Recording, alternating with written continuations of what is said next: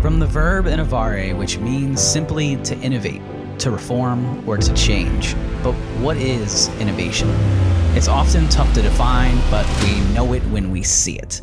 It's a new idea, creative thoughts, new imaginations, methods, theories, it's bettering ourselves. But we take these actions often out of necessity. So, what if we could harness the scrapper mentality, the hustler, the actions of those who are just trying to survive, and put it into everyday use? This is my passion project. I've attended some of the world's largest innovation conferences, developed the latest and greatest technology, and produced change within organizations who were built on and preach tradition. Now I'm here to help entrepreneurs and everyday individuals make small changes and establish a new normal through new methods, ideas, and standards to change your life forever. I'm Roy Edwards, and welcome to the Innovare Project. I welcome you to Innovare. Yeah, this is where we innovate. This is the podcast where changes are made. If you're not growing, then you're dying. Innovation is the key to surviving. This is Innovare, where we ain't scared to make that change and create a new way. Uh huh. If you're ready to learn and sit back and just chill, it's about to get real. This is Innovare.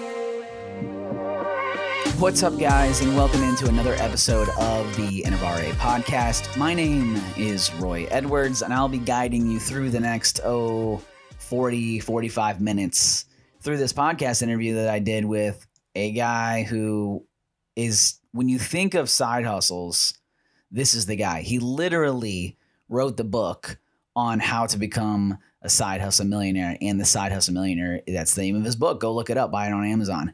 And so, guys, I can't wait to dive into that conversation. But first, if this is your first time here, welcome. This is the Innovare podcast or the Innovare project, and Innovare stands for innovation. And so, here, this is the podcast where we help individuals innovate, change, and increase a mindset towards productivity and success. I am not a guru. I'm not a life coach. I am not any of those things. I'm just a guy who is big in innovation and decided to start a podcast to serve others. That's all this is. This is not some grand venture of me trying to be the next guru. I'm not your guru. I want to make that very, very clear. But one thing that uh, could help me as I help you would be if you could please and thank you go subscribe and rank our podcast. Uh, if you do subscribe, it helps out our rankings tremendously.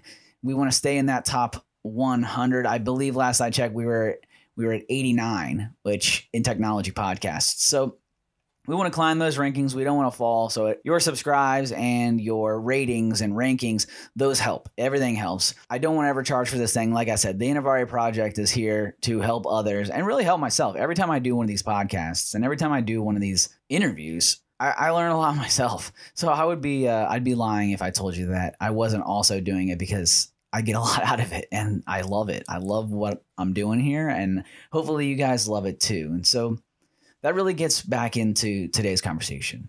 The side hustle millionaire. A lot of times in the entrepreneurship community, you'll hear people talking about how you just have to go all in. And while this is extremely true, you do have to go all in and, and you do have to, you know, give it your full effort that doesn't mean that you have to start out by simply pulling the plug on your past career or your current career. And the same is true with personal development. If you're trying to go after a goal, that doesn't mean you have to quit cold turkey. In fact, this could hinder more than it helps in both business and in your personal lives. If you think about smoking, it's very unlikely if you try and quit smoking cold turkey that you'll be successful. That's why there's the patch. That's why there's the gum. That's why there's tons of different things out there to help smokers quit. Because if it was as simple and as easy as simply pulling the plug and quitting cold turkey and throwing the pack out the window and he never smoked again, everyone would do it. But it's not that simple. And leaving your career or developing a new habit or changing something about yourself is exactly the same way. I myself am a product of the side hustle. I did not start Capital Presence on a whim. It wasn't like a I filed LLC, quit my six figure job, and then automatically became this successful entrepreneur, which defines successful entrepreneur. I don't know. I Capital Presence is doing well. Uh, we're still alive, and I make more than I did before. But you know, you be the you be the judge of who is successful and who's not. That's where the side hustle comes in. Develop your side hustle, nurture it, and then you can step into it. You can pull the plug and you can dive straight into it, but that doesn't mean that you have to. Just because you see it on the internet, just because you see it on the entrepreneurship communities where people are just starting from nothing and diving full on in, a lot of those same entrepreneurs had side gigs. A lot of them had to because they had to support themselves in some way or another. They had to support and pay for rent because they weren't taking money out of the business. That's how we started. Was I was still working as a 1099 for other organizations while standing up Capital Presence. Other people within Capital Presence were getting paid, but I wasn't. And I was funding Capital Presence with money that I was getting from a 1099. I was loaning and, and putting in ownership, funding, opportunities, whatever it was. I was trying to pump up my, at the time, it was a side hustle. Capital Presence was a side hustle for about a year, a year and a half before it was really like, you know what, we could do, we could do something here. This could be a real company. And it was just an idea. But from that idea, I took it seriously. It was never like a, a hobby. There's a difference between a side hustle and a hobby. A hobby is one that you don't necessarily intend to make money off of. So you so by nature you don't take it as seriously. A side hustle, well, first off, you're going to see the word hustle in there, which in all definitions means that you're working very hard at something. So just because you're doing it on the side doesn't mean that you're not going full speed. I want to make that very, very clear. I did have Capital Presence as a side hustle to start, but I was going full speed whenever I wasn't working for somebody else. Whenever I was not in that nine to five, that eight to six, whatever it was, and it led me staying up extremely late. I still have a habit of not going to bed until about two o'clock in the morning because in those early days of Capital Presence and when I was developing my own, you know, DJ career and radio career and the thought that the career that I thought that I was going to take through college, I stayed up extremely late. I w- I wouldn't get home sometimes till 4 a.m. And since I already had those habits, moving into a side hustle where I had to work these long days, it, it wasn't that big of a deal for me. But what I'm trying to say really here is don't be afraid to make it a side hustle but your intention should to be doing it full time. Otherwise, you have a hobby. Know that. But there's no shame in additional income. There's no shame in small changes. And we're going to get into this conversation with Tony as he left the oil and gas industry, which who does that? Right? That's about as crazy, if not crazier, than what I did. I left the software engineer the government industry, which I could always go back. I'll just be completely honest. When I left, people were like, hey, man, you can always come back. Don't worry about that. So I didn't have this full, like, empty net tightrope walk. Whereas Tony, Tony left a very lucrative industry on a whim, knowing that he was going to succeed. So, here to break it all down, the man who literally wrote the book on the side hustle. Tony Whatley. So let's get started. Tony Whatley is a business mentor, best selling author, podcast host, and entrepreneur. He has led a dual career for the last 20 years in two distinct industries oil and gas and automotive performance. This was accomplished by starting businesses during his spare time as he's the author of Side Hustle Millionaire and the founder of 365 Driven. Tony helps everyday people and entrepreneurs find their true potential. Welcome into the Innovare podcast, Tony Whatley. What's up, man? How are you? Man, Roy, thanks for having me on, dude. I can't wait to share some value with your audience. And I love the name of your show, by the way. It's very creative, Innovare. Yeah, thanks. It uh I would love to take full full uh full credit for that. I had a little bit to do with it, but my marketing people are really good. And uh, well, let's just say that uh, they they kind of kicked me and they were like, "Dude, what are you doing with the my old name was terrible." Um, so it always pays to have a good a good uh, a good marketing guy out there. So, uh, but dude, I love what you're doing. Like I I like I said in the intro there, like I've been an admirer of yours from afar. Uh, we were a member of, of similar groups, and I've modeled my a lot of the stuff that I'm doing after some of the stuff you're doing, like just the way that you've been able to catch people with like your backdrop right now, the way that's purple, and you showed me that it turns to blue, and like all this cool stuff, like this visual effects of this world that like I'm still new to the podcasting world, but I think it's so cool how you've been able to grow a brand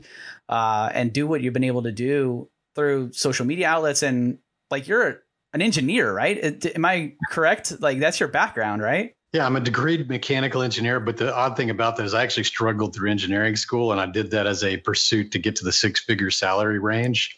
And I've always been artistic and creative and like to build things with my hands and paint and draw and things like that. So I would say I'm very visual minded and very creative, although I do have the analytical background. Yeah, very similar background to my so I'm a software engineer, but I grew up I don't know, drawing, painting, thinking that I, I, I went originally to art school uh, and, and, was it, it, wasn't good. Art and one. The whole starving artist thing wasn't it, appealing to you. It like, was not. Yeah. I yeah, I didn't why. want to be starving. It's like, why do I have to be starving? Can't I just be an artist and get paid? No, not really. So. Right.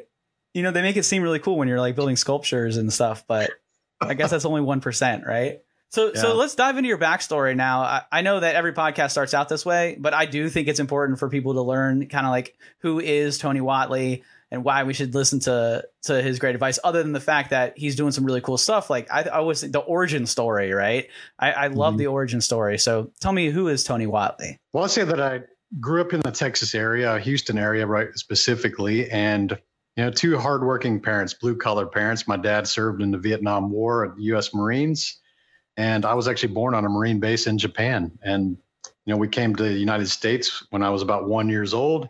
And my mom's a Japanese immigrant. And so she worked her entire career as a cafeteria worker in the public school systems. And my dad worked in the oil and gas refineries here in the Houston area. So I got to see the values of hard work and, and the struggle and growing up lower middle class and and really the worst neighborhood of our our city that we grew up in and I got to understand that nothing was going to be handed to me. And if I wanted to figure out anything in life, whether that's money or success or anything that I needed to do, I'd had to figure out that for myself. And my parents were always enabling me to do that. They never held me back. They, I would give them a lot of credit for having me mentally strong and letting me know that I could do whatever I wanted to do. But I also just had to go do it. So I didn't have the allowance. I was I was a kid that was knocking doors you know 10 years old mowing yards washing cars walking dogs whatever i could because if i wanted that newer video game or the skateboard or the bmx bike i had to go figure out how to do that myself and that's what i did and i never complained about it and it's funny because i've got friends that i've known since kindergarten still good friends and they've known me my entire life and they said i've always been the same where i just did the work and i didn't complain about it and i've never complained about having to do the work so you know, my character has kind of transitioned and gone through that through my whole adult life. And, you know, that's what led me to going to college. Before we fired up the microphones, I told you about, you know, the engineering degree and going to school. And well, that was because when you grow up middle class, they always tell you that the goal is to go make a six figure income. And that's been the goals, unfortunately, since like the 1960s. Yeah. And it's still a goal because I understand that the average household income is around $68,000 combined and so a lot of people, their goals never hit that six figure income. So I think in, you know, that's the dream I have. I need to go figure out how to do that. The best way I could do that is go be a doctor, a lawyer, or engineer. Mm-hmm. Have no interest in the medical profession personally, and didn't want to go be a lawyer. So I said, okay, I guess I'll go do an engineer thing. What do I want to do? I was like, well, I'm a car guy. I love cars. I love building cars, racing cars, and mechanical engineering kind of aligned with that. So that's what I did. Is I forced myself to go to engineering school while working full time construction in the Houston area in the oil and gas refineries and waiting tables on the weekends and going to school at night. And it took me seven years to finally get out of school. And when I got out of school and worked in my big boy salary engineering job, entry level back then was probably about 45,000 a year. I was getting home at 4:30 in the afternoon. I felt like I was working a part-time job. Yeah. You know, so for all these people that complain about working 40 hours a week, thinking that's a long, a lot of hours, after working full time and going to school at night, working two jobs, mm-hmm it felt like a part-time job when I was getting home so early. So what I did, I actually went back to the restaurant that I was managing before I graduated and picked up shifts as a waiter and a bartender while I had an engineering job. And then that led me to me starting to build websites and building different things and online businesses.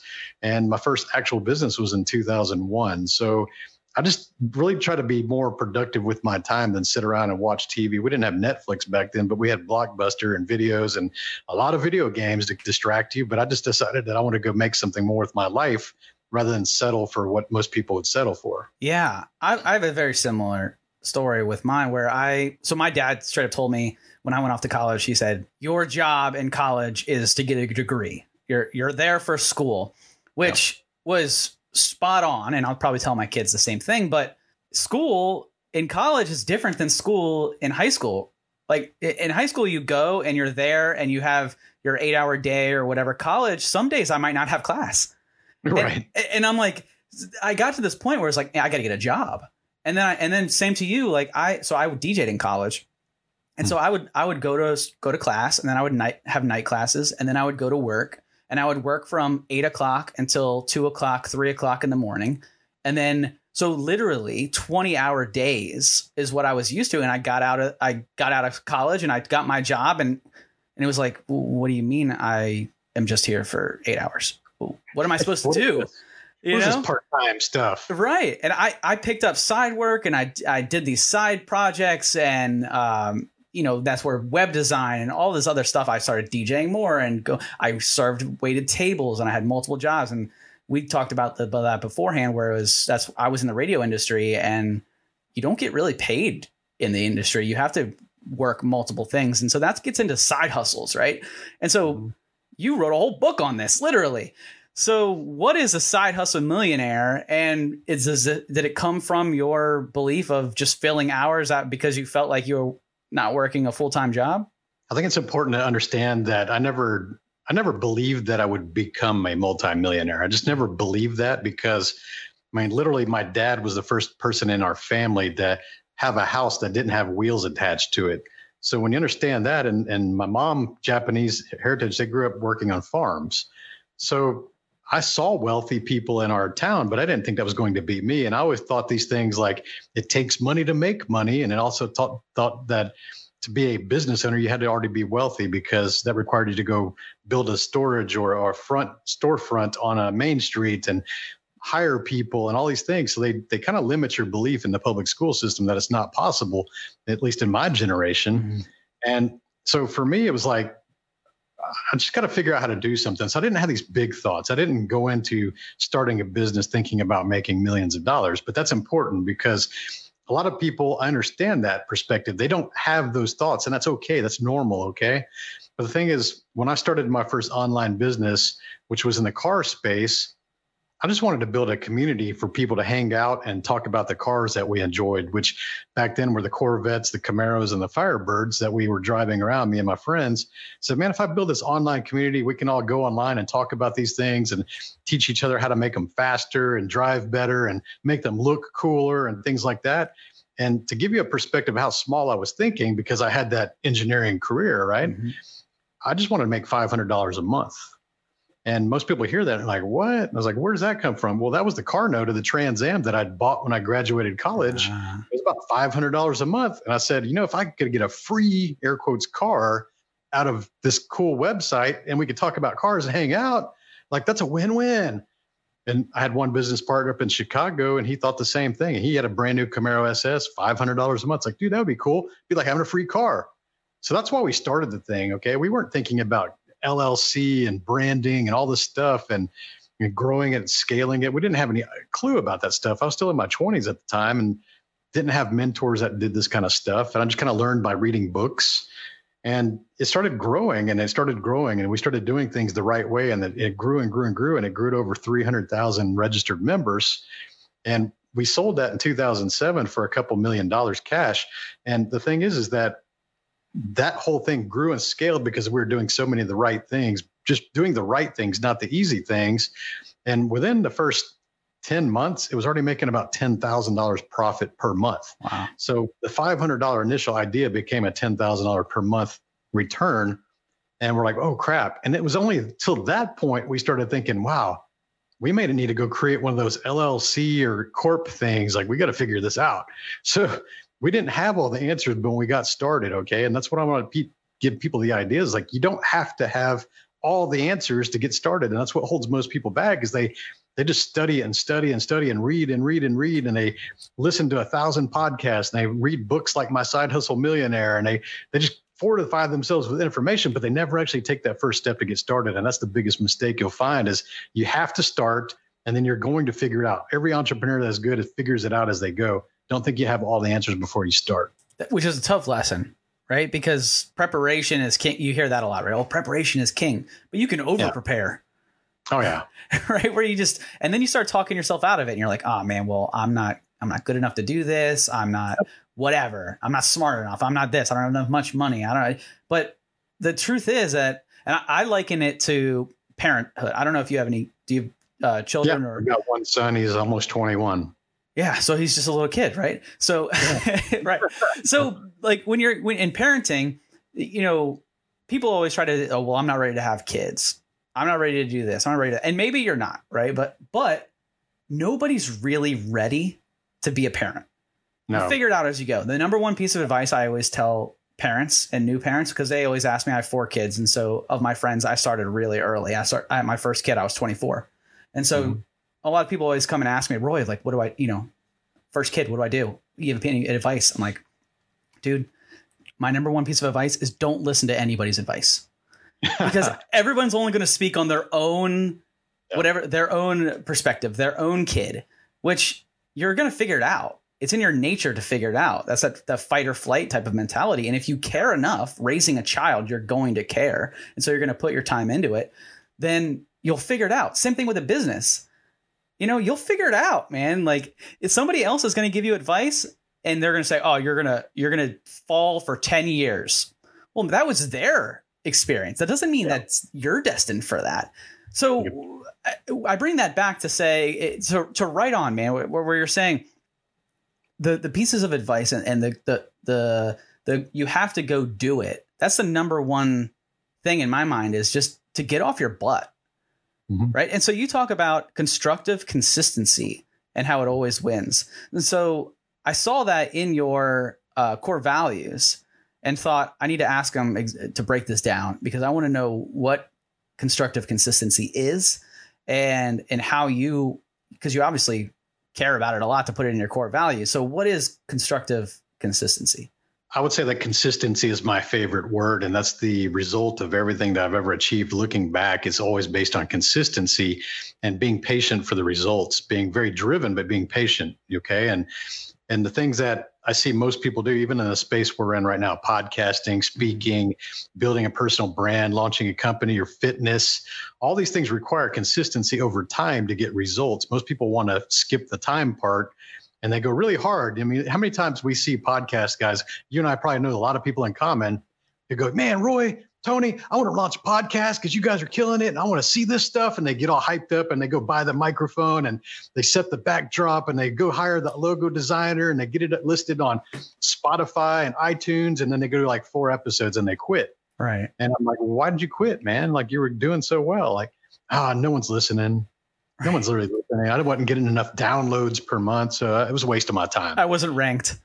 Yeah. Right? Yeah. yeah. I didn't get top 100 on the first week.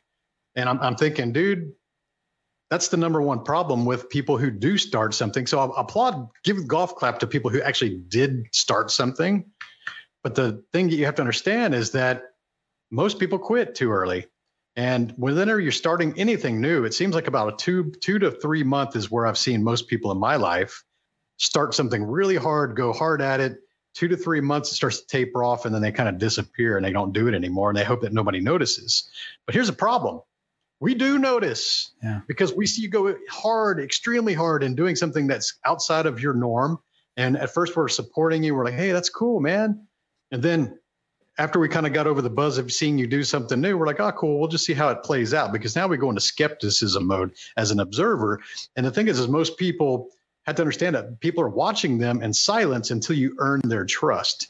And you earn their trust by consistently showing up and delivering value every single day over a period of time. So I'll tell you that even with the clients I work with, the, the sweet spot's between six to 12 months.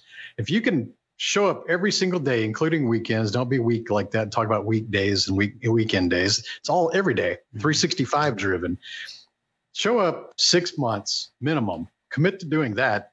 And you're going to start to see a turning point where people are finally starting to support you again because now you've proven your consistency over time even if you felt like nobody was watching, you're still doing this stuff, people are going to start to show up because they go, man, this person is serious. They're actually committed because most people would have quit three months ago, like the 80% of the losers out there that do that. But this person, here they are, they're showing up every day, they're delivering value, they stick up the same positive attitude, they're contributing things, they're trying to make an effort, they're improving, watching them literally transform before my eyes.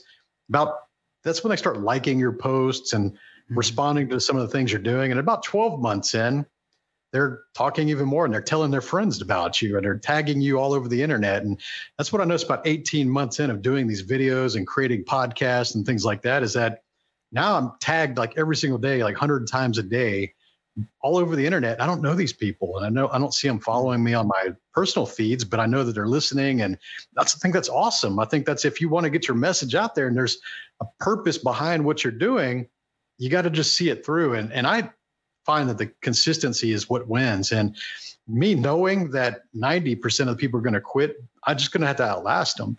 And if you understand that principle and that mathematics and that that thing that keeps you showing up, you realize that if I can beat 90% of the people who are going to enter the same space just by la- outlasting them and outworking them, that's that's an easy win because it's it removes the uncertainty, knowing they're going to quit anyways if I can just last, I have a very good option, a good good chance to succeed on the backside of this. And that's that's what I've done for every business, every fitness journey, clients, everything is always about just that that time period. You got to show up every day. Absolutely, man. And it, and it's small steps. I, there were there's a there's two things that I want to touch on on that on that what you just said. It's just so great. The first thing is uh, I've heard this quote, this sentence repeated so many times, and every time I hear it, I I kind of cringe a little bit.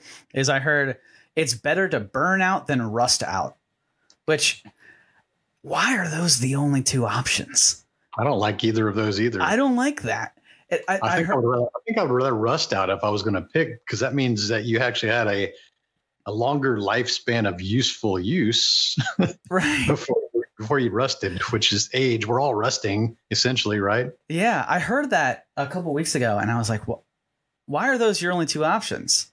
And yeah. that's that's where you get into consistency is those, those small little steps. Like you just have to get one percent better. You're not burning out, and you're certainly not rusting out if you're continuing to move forward. So that I I didn't I didn't like that, and, and so that answer where you're talking about those consistency, those small steps, is perfect. I love that. And the second thing that you talked about uh, is purpose. And so you you've mentioned that you you want to turn your profit you you turn your purpose into profit, which sounds great, but how do I discover my my purpose? How, eh, like I don't know where to start, Tony. How do how do I find my purpose? That's a tough question, and I think that it changes over time. Okay, yeah. I mean, I think it each decade of your life. Let's say your teens, your twenties, your thirties, your forties, fifties, and so on your purpose is going to shift a little bit each time. And you talked about earlier about having children. Even after having children, your purpose changes a little bit more. You start to take things a little bit more serious. You start to think about raising people that are observing you and being a good example of them. So I understand that the whole what's the meaning of life and what are the purpose? Those kind of questions are really hard to answer for everybody and i don't think that anyone has the right answer for that. You have to mm-hmm. discover that for yourself so you're, you're asking how to discover that. Well for me i discovered that in a car accident actually. I raced cars. Mm-hmm. 2015 i was in a major accident when i was racing at a, ra- a drag strip and i hit a concrete wall at 130 miles per hour in a two-door sports car and in that moment approaching the wall I literally said to myself, well, here I go, because I thought I was going to die on that impact. I mean, it was just bad odds of hitting a hmm. car that small, a concrete Jersey barrier at 130 miles per hour. And, you know, I, I survived and had no injuries. And I started thinking to myself, why am I still here? Because the entire car was demolished. The front of the car was caved in up to the windshield. Every panel was bashed in, and two wheels were actually literally off the car and I was very calm. I've always been calm in these kind of situations and, and high stress situations. But the paramedic at the track, she you know inspected me and was asking me questions to see if I had a concussion and things like that. And I was answering very clearly. And and she said at the end of the inspection, she goes, "Can I tell you something?" And I thought, man, what is she going to tell me? Is there some injury that I don't know about? She's going to tell me now. And she just goes, "You're remarkably calm." For someone that's been in a major accident. People crash out here every night, and they're usually got the the shakes from the adrenaline rush, and their heart rate's elevated. Everything about me, my vitals were completely calm. And I said, I am calm, and I didn't know why. Okay, because I've never been in a major accident before like that. Mm-hmm. But what it was going through my mind is, I should have died. I should have died. Why am I still here? Why am I still here? Okay. And then that led to the next series of thoughts.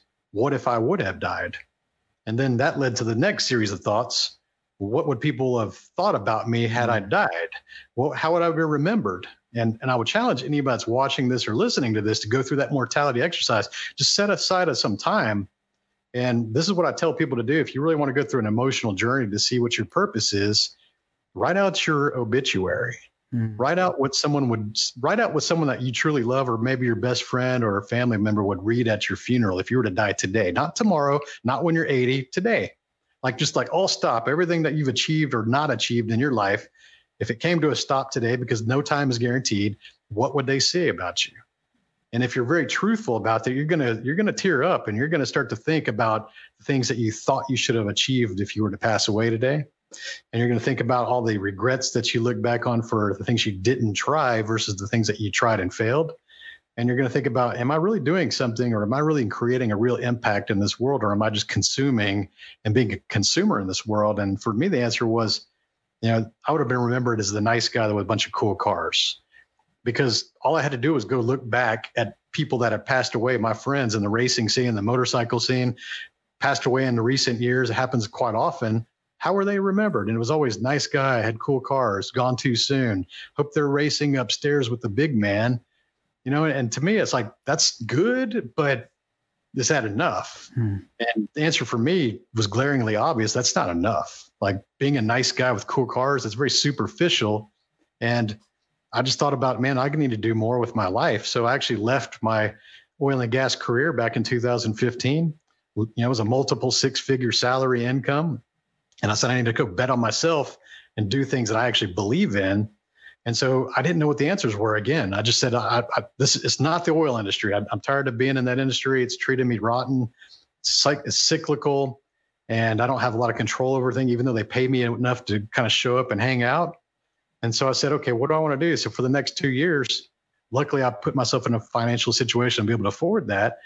I just worked from home and I took contract jobs and I wrote my book and just kind of did things and thought about what I want to do for the rest of my life. And for me, discovering purpose, it was okay. That's the purpose for me is it's it's centered around the word impact. Okay. Mm. And if I go, okay, I don't want to say what pur- what is my purpose. I want to say what is my impact? What what can I do to impact this world and leave a positive, lasting legacy had I died, right? So you start thinking about, okay, now it's impact, not purpose. It's something I can actually think about and most people think that they're too small to make some kind of impact, but that's not true at all. Everybody's got the same capabilities to make a big impact. You just have to find the time and the consistency to build that. And so I said, okay, there's two things I have a lot of passion for they're cars and business. I was literally the little kid that would go to Kroger's with my mom and go to the magazine rack while she was shopping. And I would read Hot Rod magazine and I would read Forbes magazine and entrepreneurship magazines. And and I didn't understand business, but I was interested in it. And I was always trying to figure things out. And I didn't understand all the terminology, but I was trying to learn. And I figured that was a pathway to make some financial success, which led to happen. So I said, okay, cars and business. Well, everybody knows about my cars. Now I'm going to teach them how I had all those cars, right? So I'm going to teach people about this stuff because I've helped people in the last 15 years start businesses that became multimillionaires themselves. And they were always telling me that I should be teaching this stuff, but I didn't want to stand in front of a camera had a very comfortable life. I didn't like my recorded voice. I didn't, I like taking photos, but I never liked being on the other side of the camera. And so the insecurities and the fears from the potential critics is what kept me from standing out in the light. And so I decided that that point that my purpose, my impact is going to be more important than my fears. So that's when I started writing the book to help more people get that knowledge to be able to start and scale and exit their business. And I thought, well, now I need to become the right person to carry this message. So I invested in leadership and public speaking training with Toastmasters and I hired a speaking coach. And I did videos every single day for over a year just to get better because I knew that if my message was as important as I thought, I needed to be doing everything that's possible within my capability to get that message out there. And so that's what I decided in 2017. I launched 365 Driven. I said, I'm going to build an entrepreneurship community and help people just find the belief and the good business fundamentals to be able to start their first business or scale the business that they're currently in because I've had such good success at that. And I've applied large communities of hundreds of thousands of members that I've led. I'm going to build one for millions of entrepreneurs because I'm comfortable in that role with large groups under, you know, in my in my brand. So I just combined the skills that I had and the the biggest impact I was going to help in this world was by helping millions of people with their business and their confidence. And that's why I started. And so you mentioned a couple things there that that I want to circle back on. One of which would be fear. You had, mm-hmm. you had mentioned that you're weighing your impact against your fears. And so I, I, I always say, and I wish I had made it up, but it's something I regurgitate, is that fear is a liar right? Mm-hmm. Fear is is the lies and the insecurities and the learned behavior uh, that we tell ourselves that is just meant to give ourselves excuses and to hold us back. And so, how did you deal with your fears? How, how when you're weighing that impact versus fear, how do you deal with fears? How do you deal with those self talk of those that negative highlight reel that people talk so much about? Well, first of all, I'd like to say that fears are definitely an emotion that are imaginary. Okay. I'm, I'm, I'm going to give you some advice from looking from the other side of that fence right now, but then I'm going to go back on the other side of the fence that maybe a lot of listeners are on because I understand that perspective. It wasn't that long ago. Most people talk about the fear of failure. They, they want to talk about like, I don't want to do this because I could fail. And it's not true. There's no such thing as fear of failure. Okay the real fear is not the failure itself. It's the fear of what other people are going to say about mm-hmm. your failure. It's the fear of what other critics are going to talk about you or think about you based on that failure. So let's say you get fired from your job. If, if anybody's listening or watching this they may have lost their job from layoffs or got fired or maybe the company closed and they're jobless and you feel like you're unemployed I want you to think about going back to that emotional state for a moment and, and feeling what you felt in that moment. One, you were scared because you didn't know where your income was going to come.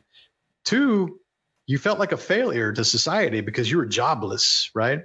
And you maybe not even wanted to tell like your your friends or your family that you're unemployed and you're hoping that you would just find another job and then everybody would be like, oh, cool, congrats on the new job. But you didn't want to have to go through the unemployment side of things. So understanding that is like the fear of loss and what people other people think is what keeps people from starting so many different things. And let's say that you're in a severe financial debt and you want to go start a company, you realize it's going to have to take you a lot of time and effort just to get back to zero on the debt scale. And that's a lot of work just to get to zero. Let's say if you're morbidly obese or you're completely out of shape, maybe you were fit when you're young, but you let yourself go you're looking at the scale of where you're at versus where you'd like to be on the positive side, and you're realizing that it's going to take a lot of work just to get to zero, just to get to even. You're going to have to put in a lot of time and dedication and effort. And that's what keeps most people starting as well. And you got to understand that everybody has to do that. Everybody has to go through those struggles to be able to get successful. And, you know, for me, the fear of criticism and all that, like it's true, it happens. And and here's the other side I'm going to teach you that you know, don't fear critics and haters and naysayers. I want you to encourage you to go find them, okay? Because there's a lot of people that pride themselves in being likable and everybody mm-hmm. likes me and I don't have any haters and critics. And I think that's a good thing, okay? They, they pat themselves on the back and they feel all jolly about that, probably lying to themselves a little bit. But the truth is, is that until you do something actually worth noticing, you're not going to have any critics or haters. That's why you don't have any, is because you're not doing anything worth noticing. You're just existing. Okay. You're obscure. Nobody knows you. You're not making any kind of impact other than maybe for yourself for selfish reasons. So the thing is, once you start to do things that people notice and you start to stand out in the spotlight a little bit more, guaranteed you will have critics and haters. I had some people that I knew for 15, 20 years that turned out to be haters and naysayers and critics because of their own insecurities of mm-hmm. obviously but they came out of the woodworks and they started just saying these little snarky things and passive aggressive statements and like are you sure you want to do that? Like i wouldn't do that. Like are you crazy? Why would you leave that behind? And stuff like that. They're just trying to talk you off of that because they don't really care about you. What they're uncomfortable with is, is themselves okay? When you start to do things to improve your own life when you're climbing when you're doing things uh, whether it's fitness or business or starting something new that's outside your norm initially they'll give you the golf clap like they support you, but then they'll talk about, you know, negatively about you behind your back with the other friends who aren't doing anything. Because what happens is your light starts to get bigger and you start to glow brighter. It, it highlights all the darkness on them that they're not doing things because they know within it's it's within their capabilities to do exactly what you're doing and you're exemplifying it by showing proof of it what it's doing is making them feel worse about themselves because they know that they're not doing it. So rather than being inspired by your actions and your transformation, they're going to throw rocks at you to try to keep you down at their level. And I've seen this at every financial set, set system I can think of. Like this doesn't just happen with poverty people or middle class people. I've seen people that have net worth millions still act the same behaviors. So you got to understand there's these human behaviors, but you're going to have those critics you're going to have those haters. Maybe in the people that you know the most will be those people, maybe some family members as well. But you understand that in my group, we celebrate the haters because when you go get your haters, it means you actually are doing something finally worth noticing. Yeah, man. Amen on that. So I want to circle back to, and I, I know that uh, we're coming up on time here, and I told you I would have you out of here on time, and I will will keep that. But I wanted to circle back to to something you you had mentioned earlier that plays on that is you said uh, you know about creating goals and that timeline of, of a year. And so it's a it's a long thought process that i didn't make up that is you're gonna overestimate what you can do in a year and underestimate what you can do in five years. So when you're setting these goals of a year or five years or whatever how do we set them and how big should they be? Hmm. Yeah, there's a lot of different schools of thoughts around goal setting. Sometimes people will tell you to set achievable goals, and yeah. then some people are like, set unachievable goals. Otherwise, you can come up short and still be way ahead. I get there's different schools of thought, but I think that a lot of my success comes through the project management I had for offshore industry. Okay, I was managing 100 to 500 million dollar type contracts, and a lot of moving parts, international, 75 to 100 people. Got companies in the United States and in, in France and England and Africa. And I was managing all these different things, a lot of moving parts, high risk. We got on the installation phase, we're burning $2 million a day. So you got to make sure everything's right. Right. And so I've learned that a project is something that's defined as it has a deliverable and it has a date of that deliverable and you have a, a, level of quality and expectations for that deliverable whatever that project may be. Well if you apply those same principles to your business or whatever you're building your podcast your book it needs to have a date it needs to have a a due date a level of quality and expectations and it needs to have a list of everything that you would like to have identified. So once you identify that and you look at the time that you have remaining to do that is there a logical order of steps that you have to do in a certain amount of time each to achieve that goal? And the answer is yes. Okay. So if you don't have enough time, there's ways to solve that. You can either add more resources, which is meaning farm some work out or spend more money, or you just have to be realistic and do some more stuff yourself or work longer hours. There's a lot of ways to get to the right answer, or you just give yourself a little bit more time, but there needs to be a firm date there. Okay. So I don't believe in setting unachievable goals because as a project manager for 20 something years, I want achievable projects. Yeah. So I put things on a realistic timeline and I block out that time. And that's the other thing most people don't live with is a calendar. Vast majority of the population, we talked about it earlier about they just go to the eight to five job and that's their calendar for the day and they don't think about anything else. But the successful people, everyone that I've ever met that become millionaires, they live on a schedule every single day. I have a schedule every single day. I just use my Gmail app. It's a free calendar app attached to my email address. And I fill in slots for the podcast and time that I'm writing for the next book and then the creative zone. So the fitness, everything that's important to you needs to be on a calendar every single day so you know what to do within that time frame in the day and even social time people think about you know like i want to spend more time with family and friends like if that's important to you put it on your calendar. Hey, Thursday night at seven to nine, I'm going to go dinner with this person. You know, so guard that time once it's on your thing. You start to learn some discipline. And you're also going to start to find out where you're wasting an incredible amount of time. And you're going to be able to make excuses and hold yourself accountable because, like, dude, I didn't get this done, but look, I sat on the couch and binged watched Netflix for three hours the other day. So that that's why I'm behind three hours. So until you start to measure things and keep yourself accountable on a calendar every single day, even weekends, then you're never going to be able to figure out why why you're not achieving things. So always measurable and, and we try to set 90 day goals and we just monitor those 90 days at a time leading up to maybe a one year goal. Yeah.